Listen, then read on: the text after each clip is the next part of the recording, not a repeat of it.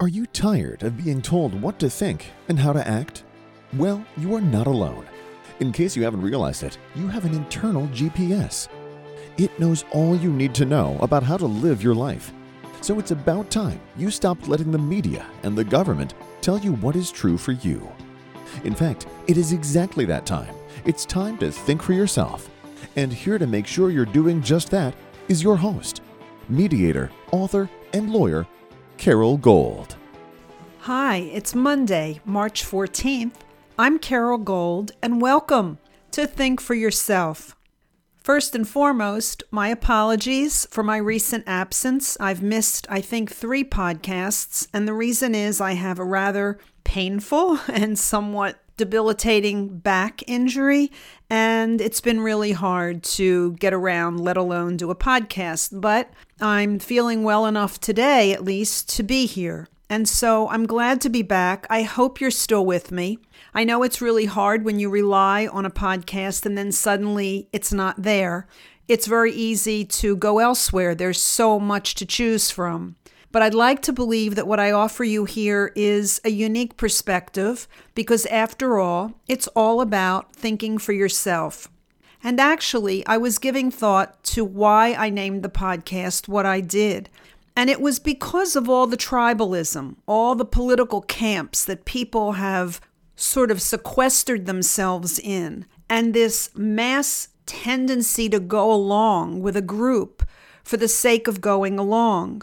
And that problem is really evident. We all see it.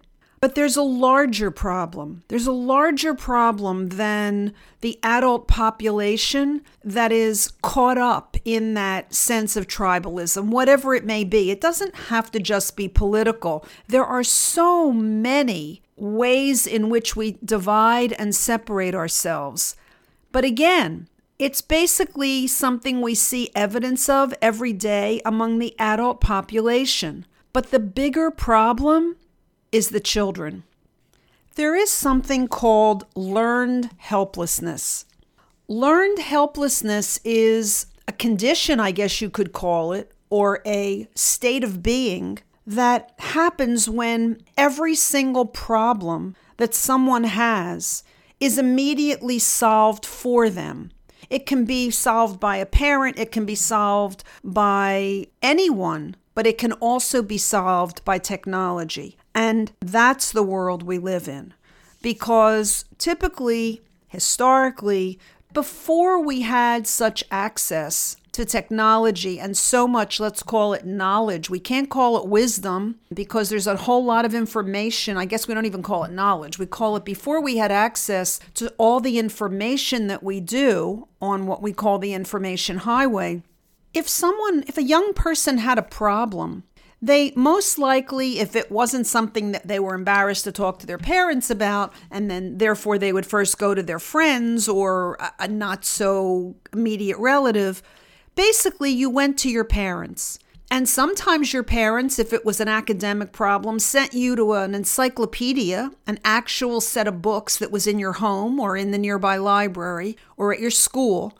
And you researched, you looked up the answer, you turned the pages till you found what you needed. And if you couldn't find what you needed from your parents and from the books that were accessible to you, either immediately in your own home or nearby at a school or a public library, you gave it thought. You maybe discussed it with other people your own age, but you pondered it and you developed in yourself a certain creativity for thinking through how to solve problems or get answers to questions that weren't readily available.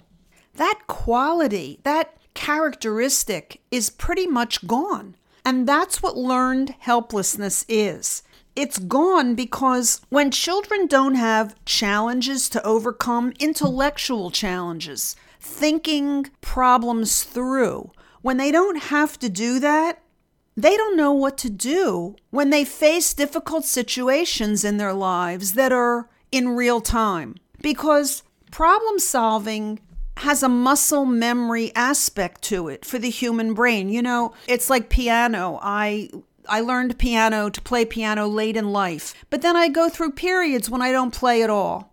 And then I'll sit down at the piano, maybe months having not even touched a key, and I'll begin to play songs that I was playing months before because the muscle memory is in my fingers. It's there and it comes back kind of quickly. Well, the human brain, in a way, has a similar feature, which is if you never use it to problem solve, then you don't have anything to draw on when it actually happens in real time in an instant case. So we have probably two generations after my generation that have been raised with a sense of learned helplessness because everything they do, they went to the technology to get the answer. And the faster the technology brought the answers, the more impatient they became, the less tolerant they have for waiting. And waiting or patience is what's required when you want to figure out and solve problems because the answers don't often come instantly. They come through, you know, I have this quality in my own brain. I call it, I go on roam. R O A M. I go on roam. My family, my daughter knows, she, she jokes about it. If I am having a discussion with someone and I try to think of something and I can't bring it back in the moment, I'll continue the discussion. We'll go on. I'll go about my day. And five hours later, boom, I'll shoot out the thing I couldn't think of five hours before. And I like to joke that I've been on roam. My brain has been looking for that information ever since the moment that I couldn't find it. But there's no such desire, even in young people today, because they don't have the time or the patience to be bothered with the long game because they've been raised on instant gratification. It isn't instant uh, intellectual gratification, it's instant responsive gratification. The accuracy or the truthfulness of what they find isn't paramount in their mind. I mean, when you search something on Google, the algorithm tells you what the answer is going to be. The algorithm presents you with a certain amount of options for what you're looking for. But that algorithm has an agenda. Google has structured it in a way that it gets you the possible responses to your question that Google wants you to have. And quite often they have a political perspective behind them or a manipulative quality to them because they want you moving and thinking in a specific direction. From 1999 to 2010, teen self harm rates were above 300 per 100,000 people, and the suicide rates were above probably about 10 per 100,000 people. But after 2010, the suicide and self harm rates for young people ages 18 to 24 have trended upward ever since. Child mental illness has trended up increased dramatically. Why? Because 2007 was the arrival of the iPhone and it changed everything. It changed absolutely everything. You know, there's a world renowned physician and psychologist. His name is Dr. Leonard Sax. And he's quoted as saying, over the last three years, American kids have gone off the deep end and are now many, many times more likely to be anxious, depressed, disengaged, unmotivated, and not paying attention compared to kids in Europe, Australia, and New Zealand. Why? Well, COVID, right? Number one, COVID locked everyone down and kids were ever more reliant and addicted to that instant gratification of what they could get on the technology at their fingertips. But also because, remember, he said American kids. Well, US kids go to bed with their phones at their ear or next to their face. The last thing they do before they go to bed is spend time on their phone. In Europe, that is not nearly as common as it is here. In the United States, kids have game consoles in their bedrooms. It's very uncommon in Europe. I, know personally, my daughter, who I've talked about on the podcast before, who spent three years in the Israeli army as a volunteer out of country lone soldier. She was a combat search and rescue commander in the Israeli air in the Israeli uh, Defense Forces. My daughter was raised in a rural setting for most of her for her up until she was aged 9 10 we basically lived in farm country. And i moved there deliberately because our daughter my ex-husband and i our daughter was adopted and we wanted to bond as a family. And i didn't want to live around a lot of commercialism and malls and the kinds of things that distract from meaningful bonding relationships. So we lived pretty much in the woods. Um, i say it's the woods. It was really uh, horse and farm country chester county pennsylvania. And her spare time was walking to neighborhood farms and the cows and the horses. And on Saturdays, because we were a religious family at the time, we stayed home and we played board games. And her access to technology was very limited. Her access to the television was extremely limited. And so my daughter grew up with nature and with books. Those were her go to things to do for enjoyment. I never allowed the television to be a babysitter. It was hard. It was hard on me. It was hard, I guess, on my ex husband because we didn't just plop her down somewhere and then go do the things we wanted to do. We engaged with her all the time, or she was outside playing, or she was reading. And it molded her into a certain kind of teenager and a certain kind of young adult. And so she went off to the IDF and she was there for three and a half years. And of course, the only access she had really to the outside world while she was in the IDF was her cell phone. And it changed her. It changed her a lot, and not for the better. Now, the IDF changed her for the better, but her reliance on the cell phone, it didn't take away her love of reading, but in many ways it supersedes her love of reading and it also it certainly diminishes her time to read and also it has in my opinion skewed her ability to have personal relationships. She's not alone.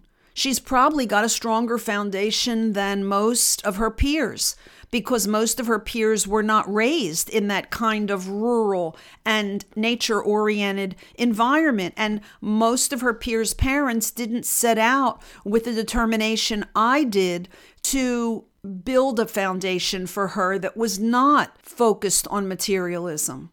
My daughter is now 29 years old. She sleeps with her phone next to her. Uh, her life is is that phone in many ways. And it saddens me to see but she's not alone.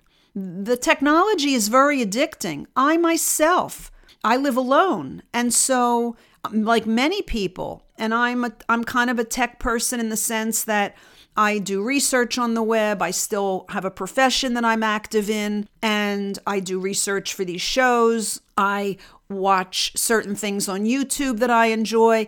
I myself see what has changed in my life when the technology is there to fill the time when you would otherwise be doing things that in my opinion, are significantly more meaningful. You know, I can give you a really basic, rudimentary example that's almost a flash from the past. When I was in my 20s, I was doing undercover investigative work, and my company sent me out to California. And whenever I was on assignment, they always I had a fake a fake identification because I was undercover. So they would rent me an apartment and rent me a car and and I'd have a false identity for the term that I was there doing the undercover work, corporate undercover work. This one time they forgot to rent a television, and I got to Southern California and I, I unpacked in my apartment and I looked around and there was no TV. And I thought, what in the world am I going to do? I'll go crazy here. Because in, when I was 20 years old, the thing you did was television. There was no iPhone, there was no computer. And so, in a matter of days, I saw the quality of my life change remarkably for the better. Without television, I went outside and started to run. There was a track near my apartment, and I ran every day. And then I found myself going out and intermingling with people more, being more social, and looking for things to do, and pursuing cultural interests that I had. Because suddenly I realized how much of my life was taken up by watching television when I could have done things that were so much more meaningful and connected me so much more to other people. And so, this quality of learned helplessness is incredibly dangerous. Why? Because mainstream media and despots around the world have agendas and those and governments around the world have agendas and it's to get you to think the way they want you to think so that they can get you to do what they want you to do. And for the most part that is to be enslaved to their agendas. If you can't think for yourself, if you can't encounter a new situation or new facts and discern for yourself truth from untruth, or at least discern for yourself what about it has value for you and what doesn't, what may get you where you want to go and what may not, what may help you be more independent or what may cause you to be more dependent. If you can't do that, then you're certainly going to wind up enslaved, figuratively and literally, under the wrong circumstances. And so we've got two generations that have been herded into learned helplessness, and it's a huge problem for the future. I say it's something we all need to think about, and like everything else, setting an example is the best way to teach. So, for some of the people in those generations that have come after us, those of us who are boomers, for some of those people, they may never crawl out of the apathy, the intellectual apathy that they have grown up in. But for others, set the example. If you have grandchildren, if you have children, if you yourself are listening and you're at an age that you realize that your go to is one of the devices, it's your iPhone or your iPad or your, or your computer, then begin to change the way you're living. You know that saying, change the way you think about things, and the things you think about change is true. And it's particularly true on a podcast like this, which is all about thinking for yourself. So I guess it's worth repeating. Be the example. Change the way you think about things, and the things that you think about will change.